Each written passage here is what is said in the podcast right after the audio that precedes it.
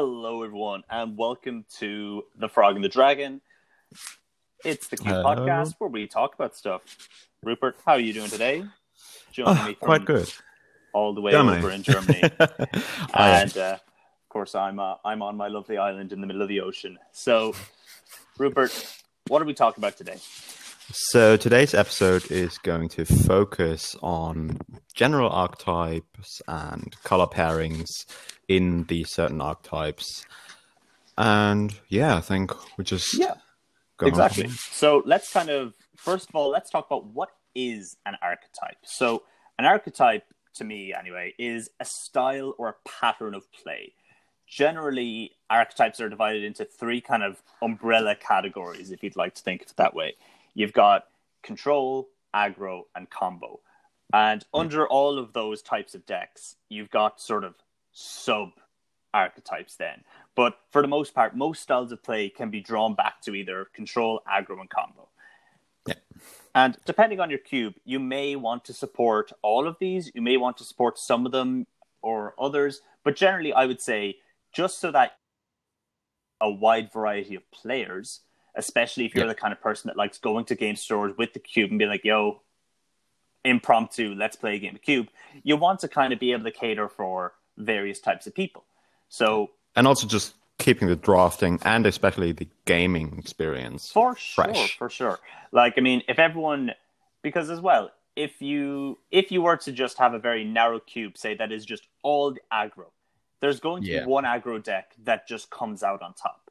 Whereas you know, if you have some control decks in your cube, those control decks can counteract the aggro decks, or maybe you've got a combo deck that can you know beat out the control deck. You know, it allows for counterplay to have different archetypes. You know and of course you all know this. If you've ever watched you know competitive play or if you even play commander you know that like there's different decks. They have pros and cons and that's exactly what you want to do with your cube. You're not building 360 cards or however many cards you're building a bunch of individual little decks almost Yeah. so, Rupert, how would you actually go about, you know, deciding what kind of archetypes to put into your cube? How do you decide what actually should there be? So generally, as you said, I think I would just go by the basic rule of thumb that including the three basic archetypes is always a good start, and then maybe check what kind of color pairings you want to have in your cube and what of what um archetype of those three base uh, control combo aggro um you want to have in those colors. And this is what we're going to be talking about next um, is what colors favor what archetypes Yeah. So, a very natural way to design archetypes is often to pick colors that complement those archetypes. Now, while that isn't always necessarily a must, there is plenty of cubes that forego caring about color balance instead of balancing the archetypes. But of course, that is a bit more of a difficult task. So, what we're going to do, partially because it's a very intuitive and easy way to design a cube, is we're going to take each of the 10 two color pairings and design an archetype based around them. We're going to specifically go into what we're going to do with those with those color pairings in a future episode. But for now, we're just going to go through the color pairings and kind of suggest some cards and suggest some archetypes that fit those color combinations. Uh, so with that in mind, Rupert, how about you start us off? Uh, pick a color pair and kind of give us a give us a rundown. yeah sure so i think i will start with my personal favorite color pairing which is Izzet for those of you who don't know what that is uh Is it? the yeah it's the blue red color combination and so during well basically for most sets that wizards has released Izzet has been associated with one word and that is spellslinger For sure. spellslinger is basically yeah what it says you sling a bunch of spells um which means Cast cheap spells, get advantage off them. yeah, that's pretty much it. Um, so of course, this favors two subtypes uh, of archetype. Um, especially the tempo archetype, which Mm-hmm. um, basically means gaining early card advantage, uh, not card advantage, actually board advantage. Um, Just general incremental advantage, to be honest. yeah, sure. Like it uses a lot, like. It's okay. Lots of words. Like like the Is It made. you are just spluttering spells, hardly able to keep up with yourself. yeah. Um. So yeah, where was I? Um. Um, so yeah, what does so like the tempo deck really wants to take advantage of the fact that you are going to be playing permanents that take advantage of the fact that you are casting spells. So, for Yeah, sure. The tempo deck really likes, say, Goblin Electromancer because Goblin Ele- Electromancer is going to make your spells cheaper, which is going to over time give you incremental advantage because hey, you've been spending, you've been casting more spells but paying less mana for them Yeah. or things like, say, Talrand Sky Summoner, the little four Oh, mana yeah. 2 2 that creates a 2 2 flyer whenever you cast an instant or sorcery. Like, Opt is a fine spell, but Opt is nuts if if it comes with a free 2 2 bird. It is. Yeah. And the tempo decks really like that fact that you can go and turn these somewhat mediocre spells or even good spells, like casting a brainstorm and getting a bird or casting a brainstorm and getting to draw and discard an extra card. Like that's a powerful effect. That's you know, it's useful. so yeah, the tempo deck really likes to get that extra bit of advantage and extra bit of value that it can by casting all these spells. Yeah.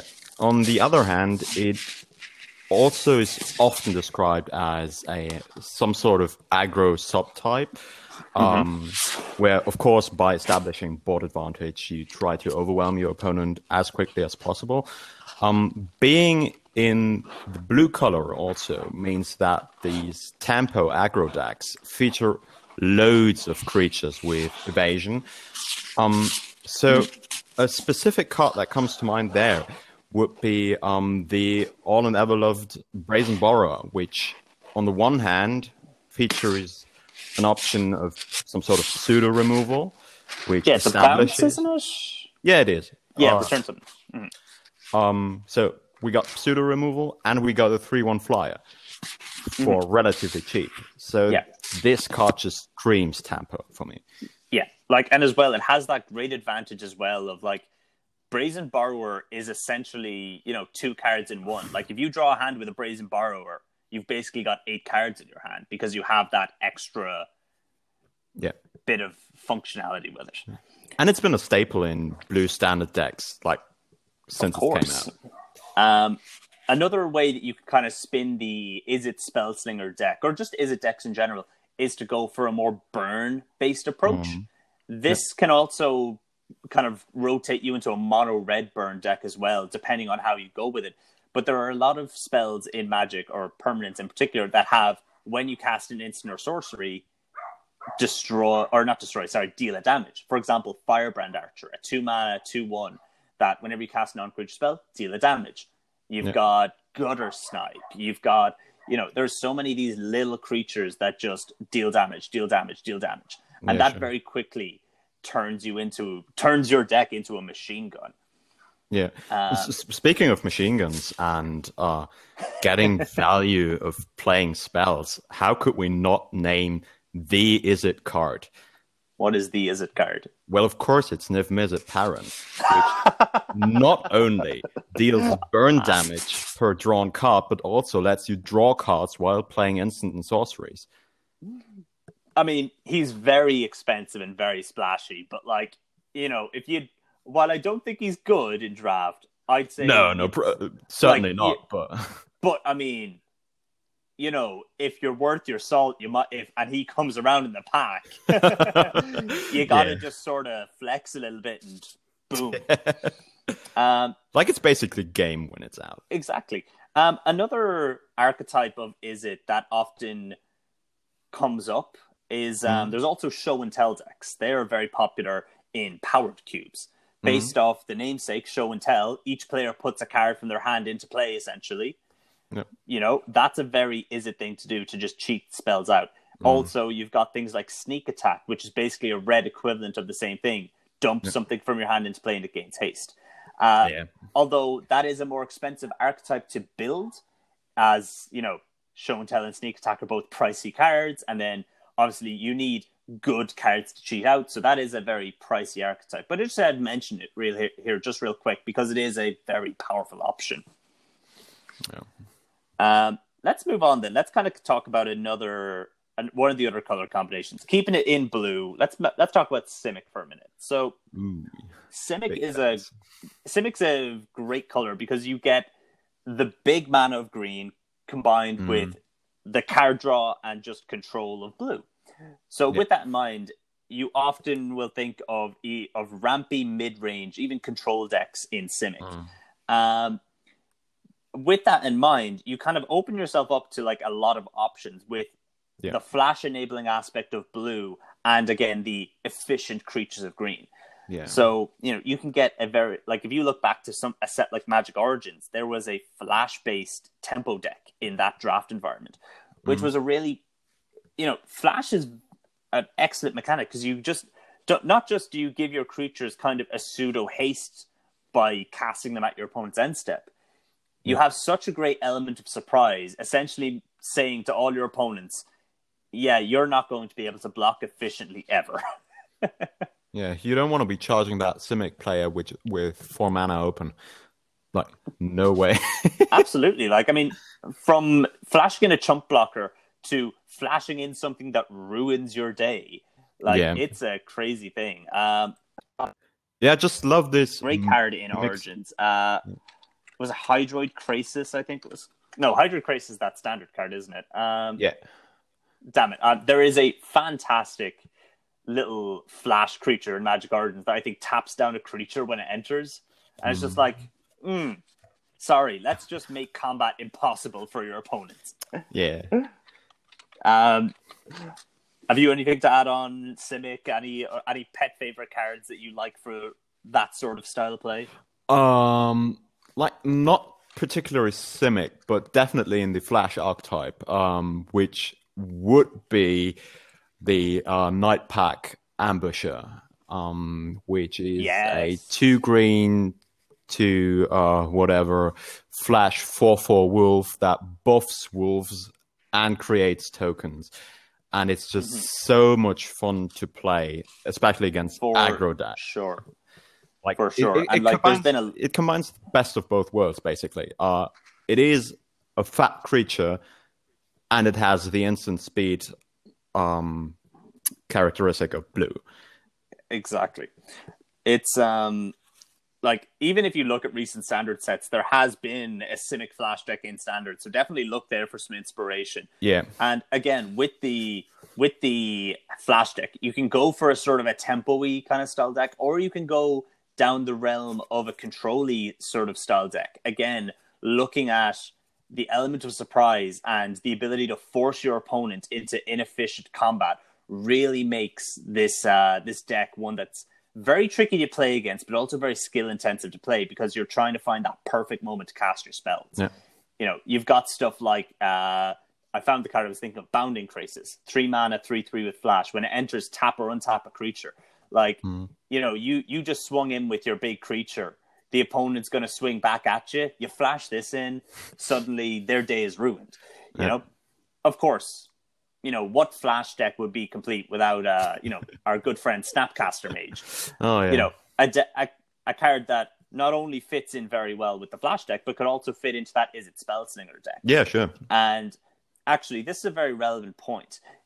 In relation to building archetypes, you want to make sure that your archetypes have a little bit of crossover so that people are fighting for cards. You don't Yeah. want players to just be picking cards because they're they happen to fit. You want there to be contention. Yeah, So they, they, shouldn't like- be exclusive for an mm-hmm. archetype. Exactly. Like it like of course there's going to be exclusive cards, but not all Yeah. of them should Yeah. be exclusive. Like again, cards like Snapcaster Mage.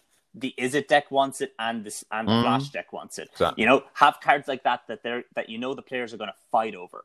I mean, even on a more general level, you know, you're going to have multiple control decks. So you want the control players to fight over various pieces of control. Mm. You want the aggro players to be fighting over the lightning bolt. You know, Yeah. have those cards in there so that the draft environment is interesting and people aren't going to end up with the same 45 cards after every draft. Yeah. Um, but yeah, that's my little side, as a little aside. Um, in terms Yeah, of Simic um, as well, um, you also have the capability for some excellent ramp through the form of, you know, things like elves and the like. Yeah. But again, that also kind of bleeds into things like Selesnya, which really cares about going wide. So maybe that elf kind of vibe Mhm. crosses over between Simic and Selesnya. Yeah. So you've got you you've got plenty of room for people to fight each other, which is again a great thing. Yeah. So, Ben, uh, we've been talking about green creatures quite a lot now. Mhm. Why don't we talk about a color pairing that focuses on bringing those things back over and over again? Of course, Golgari, Yeah. black green. So Rupert, what are your what comes to your mind when you think Reanimator? Uh, think about black green reanimator. Come on. Um, definitely Meren of Clan Nel Toth, I think it is. It Can you tell that we're commander players? yeah, but but even at that, but even at that, like Meren isn't even awful in cube. Like if you've got that not. slow, grindy deck, like Meren can actually clean up super hard. Like, like f- with a CMC of four, she isn't particularly slow though. Like yeah, exactly. Like again, obviously, it all depends on your power level. but- yeah, yeah, Reanimator is a lovely archetype because, particularly in the Golgari color, Reanimator allows you to play it as either a aggro, control, or a combo deck. Mm. So, for example, there are cards. Um, oh God, I can't think of the name of it. It's like a two mana something something that returns a one one mana cost creature from grave to play. So you can have. There's a bunch of those creatures that return other cheap creatures to play. Mm. You know, so you've got a very kind of you've almost got an aristocratsy aggro deck there, reanimating cheap creatures and sacking them or attacking them Yeah. with them without a care in the world. Yeah. Alternatively, you could be playing a very risky combo deck that sort of plays things like the original reanimate. You know, pay I'm gonna pay 15 life and get back this big fat creature yeah. and hope to fuck you don't have removal for it. you know? Or maybe you're playing the control deck with likes of Top, where you're slowly getting back creatures, getting that advantage, you know, maybe even casting more expensive, less efficient uh reanimate spells. Like I think there's a five mana reanimate spell with flashback. Yeah. Really slow. But if you're in that controlly deck, that's perfectly fine. Yeah, I also like the idea of uh, using the black part to if, essentially discard cards or mill yourself, getting those big fat green creatures in your graveyard, and then just cheat them out with the various cards you have in these colors. Like Exactly. especially the new Ikoria set um, Mhm. has a ton of support for this archetype. I'm thinking of cards like Back for More, which would be a 5 CMC sorcery that not only gets you a creature back from your graveyard, but also having it fight another creature. Which is Yeah, you've got fun. removal and you've got reanimate rolled into one. That's Yeah. great. Again, depending on your power level, maybe a five mana reanimate spell is a bit too much, Yeah. but you know, maybe we'll see. In terms of our cube, as as I think we said in the first episode, we're going to try and not go too crazy on the high price, but we're Mhm. also going to. We haven't set a hard limit as to how Yeah. pricey it's going to be. We're not going to be throwing in Power Nine or anything. We're not going to be throwing in hundred dollar cards, but Just having this and that. we're going to have this and that, you know. As well, there's no point us designing the perfect cube for you because we want to give you a starting point Yeah. so that even if you don't design your own cube, you know, you can at least take our cube and modify it and have a good time. Yeah. So, anyway, Golgari as a reanimator strategy is always great. There's also inside sort of the similar vein, there's also Dredge is a very popular Golgari based strategy. Mm. But again, Dredge is um Dredge has only so many cards in it, so you have to you know, it is a smaller card pool, whereas Reanimator has been printed throughout Magic's history. So there is a bigger card pool there. That's another thing to keep in mind when you are designing archetypes. Is your archetype too narrow? Is there not enough actual cards for there to be a good choice? Yeah. Um, tipping away anyway. keeping with black, dropping the green. Let's go into Orzhov. Yeah. So Orzhov has a very clear theme in a lot of sets. We're talking aristocrats and we're talking life gain and life drain. Yeah. Having things die and profit of it. For sure. And again, this is another point actually of uh, overlap between Golgari and Orzhov with maybe with some of those cheap creatures that you just kill off to get an effect and you reanimate them to mm. get a bonus. Oh, yeah. You know, that's a very nice little point of contention for those two decks to sort of battle it out over cards. But yeah, Loris. the, Loris. Um, but yeah, the the Orzhov deck absolutely loves getting creatures out and just using them to generate an advantage. You know, things like Teysa Karlov getting your double death triggers. Yeah. Um, what else have we got? Like a, a bunch of creatures, like even what's it, Gar- the Garrison Cat that creates a one-one when it dies. Mm-hmm. Like little bits of value like that are just mwah, the Orzhov deck loves it. Yeah, and it also has access to like the best removal in the game, like yeah, black like and white colors. Yeah, like it's pretty hard to argue with like Sword to Plowshares, Path to Exile, yeah. Snuff Out, Vendetta. Like even even just like Black just has you know Black's just known as a removal color. There's good shit there, and of course Orzhov also opens itself up to be a great control based deck because of course you again have access to some of the best board wipes in the game, mm. which even if you are just going, even if you aren't going for the aristocrat strategy, you know, just a hard control deck is a very, very valid way to win a game. Yeah. you don't need to win the game. You just need your opponent to concede the game. so yeah, speaking of control. Oh boy. Let's come to the next color. Uh, the most colored, uh, the most fun color to play against, uh, for sure. Um, yeah, I'm speaking Azorius. Yes, sir. So blue, white. Is there anything else to this uh, to this color pairing than just control? Um, like it can be control, but you also do have a couple tempo based strategies and artifact based strategies within the color. Mm-hmm. For example, blue does lend itself to the idea of uh, animating artifacts and things like that, and then. Mm-hmm. White has the ability to make your combat a bit more favorable. So, you know, if you're swinging in with artifact creatures, from blue from the blue side, you've got white to back it up with a bit of combat prowess as well. Mm. Um, in terms of control, you've also got access, of course, to the dirty word stacks. I mean, some people would regard stacks as a little bit different to just raw control. Stacks is just purely about denying the opponent resources in all senses of the word. Yeah, so like you, you, do you don't have, you don't even have to counter what your opponent plays if you can't mean- play it at all. if I mean, you know, the best form of counterspell is just mass land destruction, right? You're a bad man. oh man, I'm a person that plays Armageddon and Commander. Fight me. Uh, I played a Taigam deck for a while that gave my Armageddon rebound. Like I have no care in the world. but yeah, so Azorius is known as a controlly color, but again, you Mhm. can make it into something more than just control. Either a tempo deck by enabling favorable trades from White's combat abilities, or into an artifact-based deck, because of course, White and Blue give you access to things like Thopters. Yeah.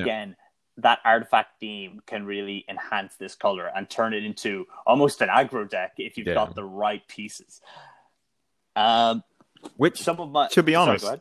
like to be honest, it Azorius fails to often devolve into this kind of flyer aggro deck in like limited generally because it just features so like it focuses so heavily on flying creatures. Yeah, of course. Core twenty had that uh, a blue, white, and one for a, a two-two that gave all other flyers plus one plus one. Mm. Great card.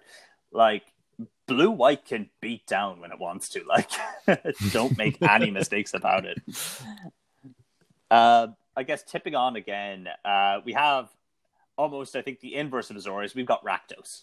Oh yeah, Rakdos has an interesting mix of things in it. Um, again, very aggressive color pairing.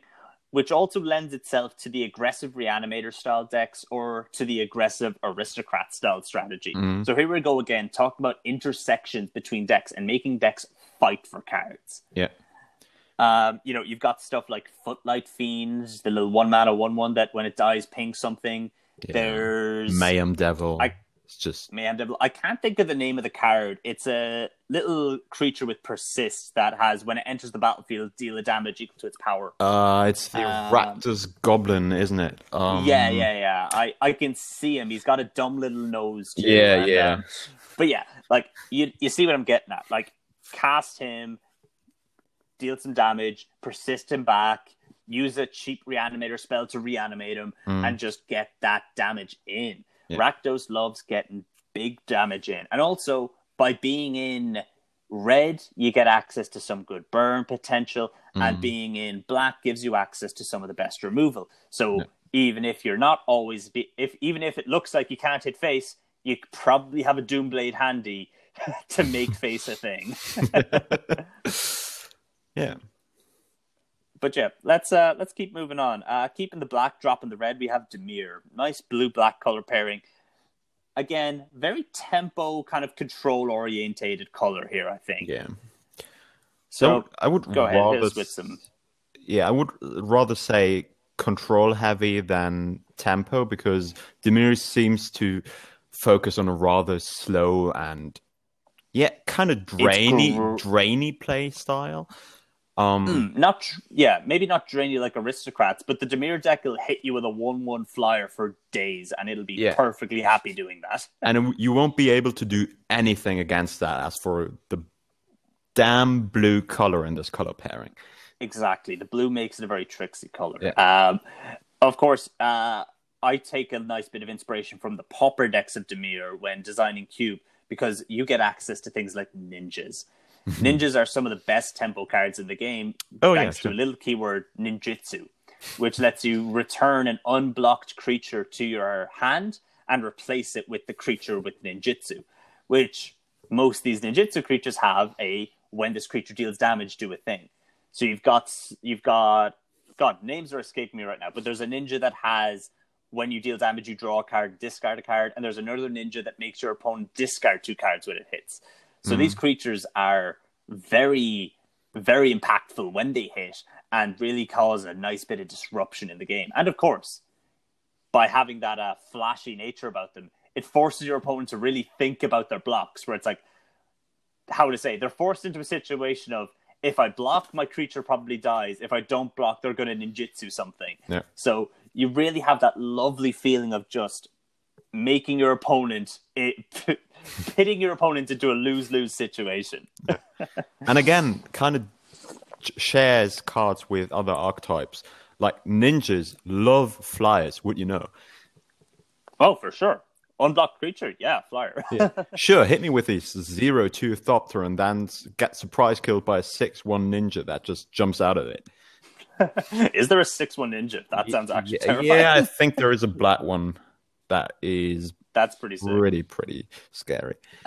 Um, before we move on to our next color, I'd also mention another archetype of Dimir that is a bit of a weird one Mill. So, the Mill archetype, based around the rule that if you draw from an empty deck, you lose the game, Mm. or self mill, alternatively, winning through things like Laboratory Maniac or Jace or the new Jace. Yeah. Mill archetypes are weird because it's a very unique way of playing, but you have to be careful with it because Mill is a very parasitic archetype in a lot of environments. What I Mhm. mean by that is generally Mill cards only go into the Mill deck. Yeah, Like a card that reads target player mills 10 cards, no one wants that except the Mill deck. There's no fighting for it, and it's just purely self contained.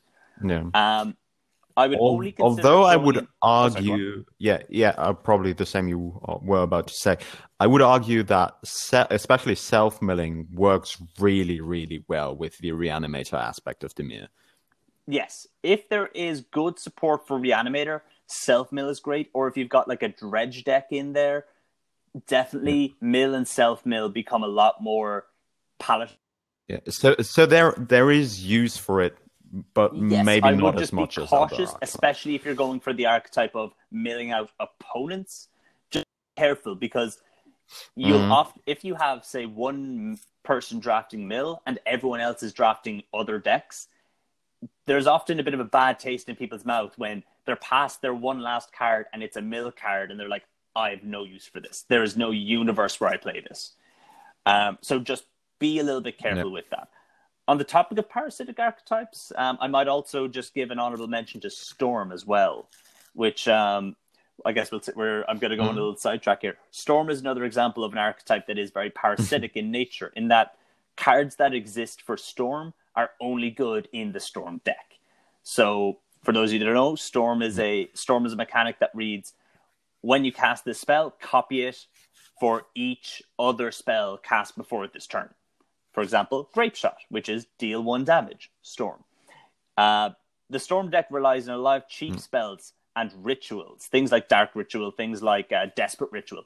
Those cards are generally not good in many decks outside the Storm deck. So you want to, again, be careful if you're putting in Storm. Often there's just too many slots in your cube go towards the Storm deck, and you just have a lot of duds. With that aside, uh, Rupert, what else have we got here? Yeah, let's jump to an uh, a color pairing. Near and dear to our heart. Well, yeah, so we're talking Boros. And there is a thing about Boros in the general limited environment.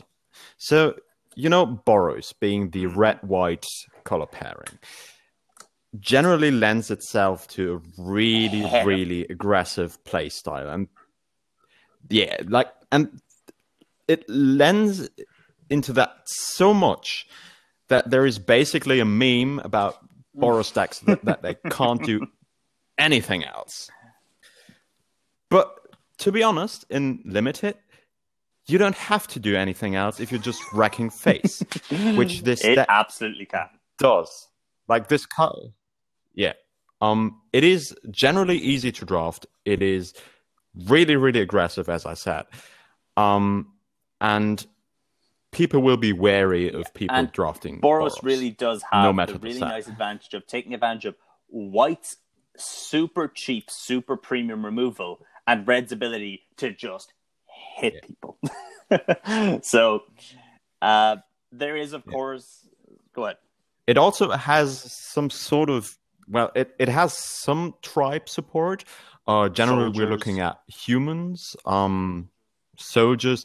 As for recent sets, I guess knights. Can you just hit me with that again? Um, there? As for recent sets, Yeah, sure. Um, uh, uh especially yeah, Knights, knights. has a bit of support. Um, Mhm. Um, so yeah, we're talking basically human-centric tribes that really profit sure. of this and again, you can also go into sort of equipment and aura based decks with Boros. Boros does love its equipment, especially with Oh, yeah. soldiers. There is a lot of soldiers and things that have things like you can equip stuff at instant speed and stuff like that. So Mm, there is a lot of potential there. But Boros again is very much because of its lack of card advantage, it is very much often relegated to an aggro based strategy. Yeah. Moving on. Speaking of aggro, Gruul, big boy Yeah.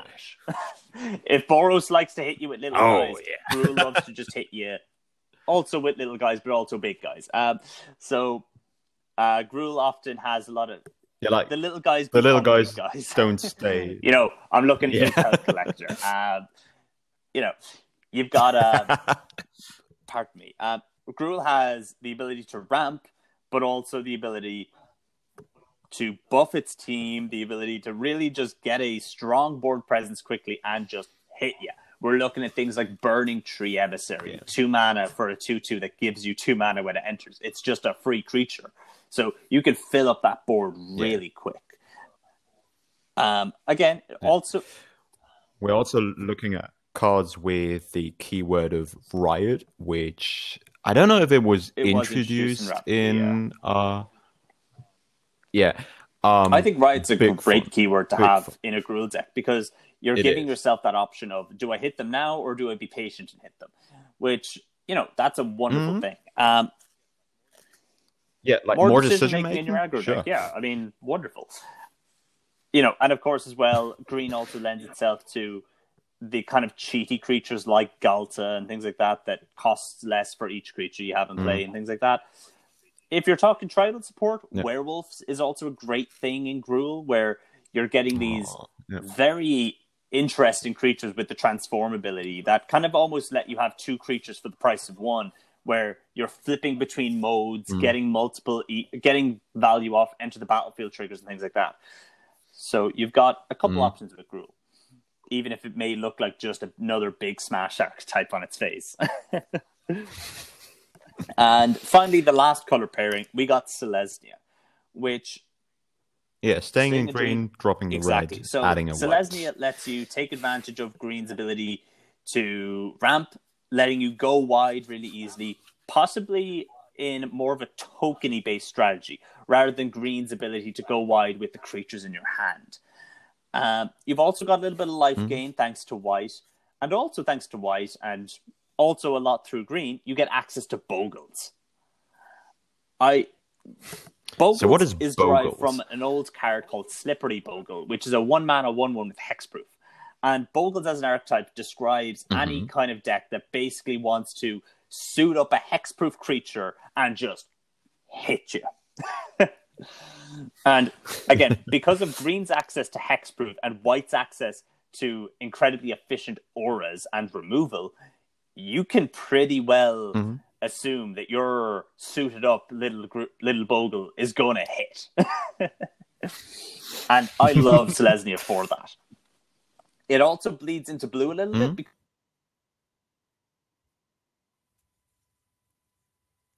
a little bit of the Simic deck, for example. Um, Mhm. But that's uh, again, that's something for another day. I love Selesnya for its ability for its ability to kind of go wide and its ability to turn its army into a army of big boys. Yeah, and you're better not playing enchantments or artifacts Mhm. against this. What's pairing. nice as well is you also potentially, depending on if you support it, uh, you can get some great card advantage in Selesnya decks thanks to Enchantress based decks. Decks that are based Mhm. around cards that have, when you cast an enchantment, draw a card. Um, uh, I can't remember any named cards specifically, but most of them have the word Cetacean Yeah. champion. most of them have the word enchantress in their name. And of course, you Oh, can yeah. look to recent sets. The recent Theros has a bunch of cards that just care about enchantments. And that can Mhm. really uh, kind of stir things in your mind. So, Yeah. with that in mind, that's our kind of quick rundown of the 10 is it guild pa- or is it guild pairs? The 10 two color pairs. Guess which one's one my favorite. Uh,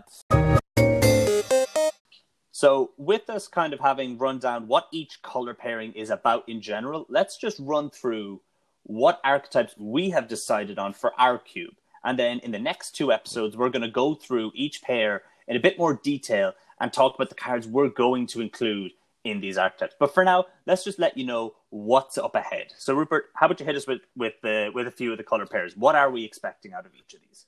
Yeah, sure. Uh, once again, starting with Izzet? I think we will mostly focus on a spellslinger aggro approach. Um, Ye- basically featuring best of both worlds. Exactly. You're going to get to play your efficient blue cantrips along with your red lightning bolts. You've got your fire blast, your really efficient things like that. Like I say, tune back in next week and we'll kind of tell you a bit more about that. In Simic, we're going to go for the flash tempo based archetype. Again, we want to really enforce that hard to play around style of deck that I think a lot of blue mages really like that idea of just controlling the game by making it hard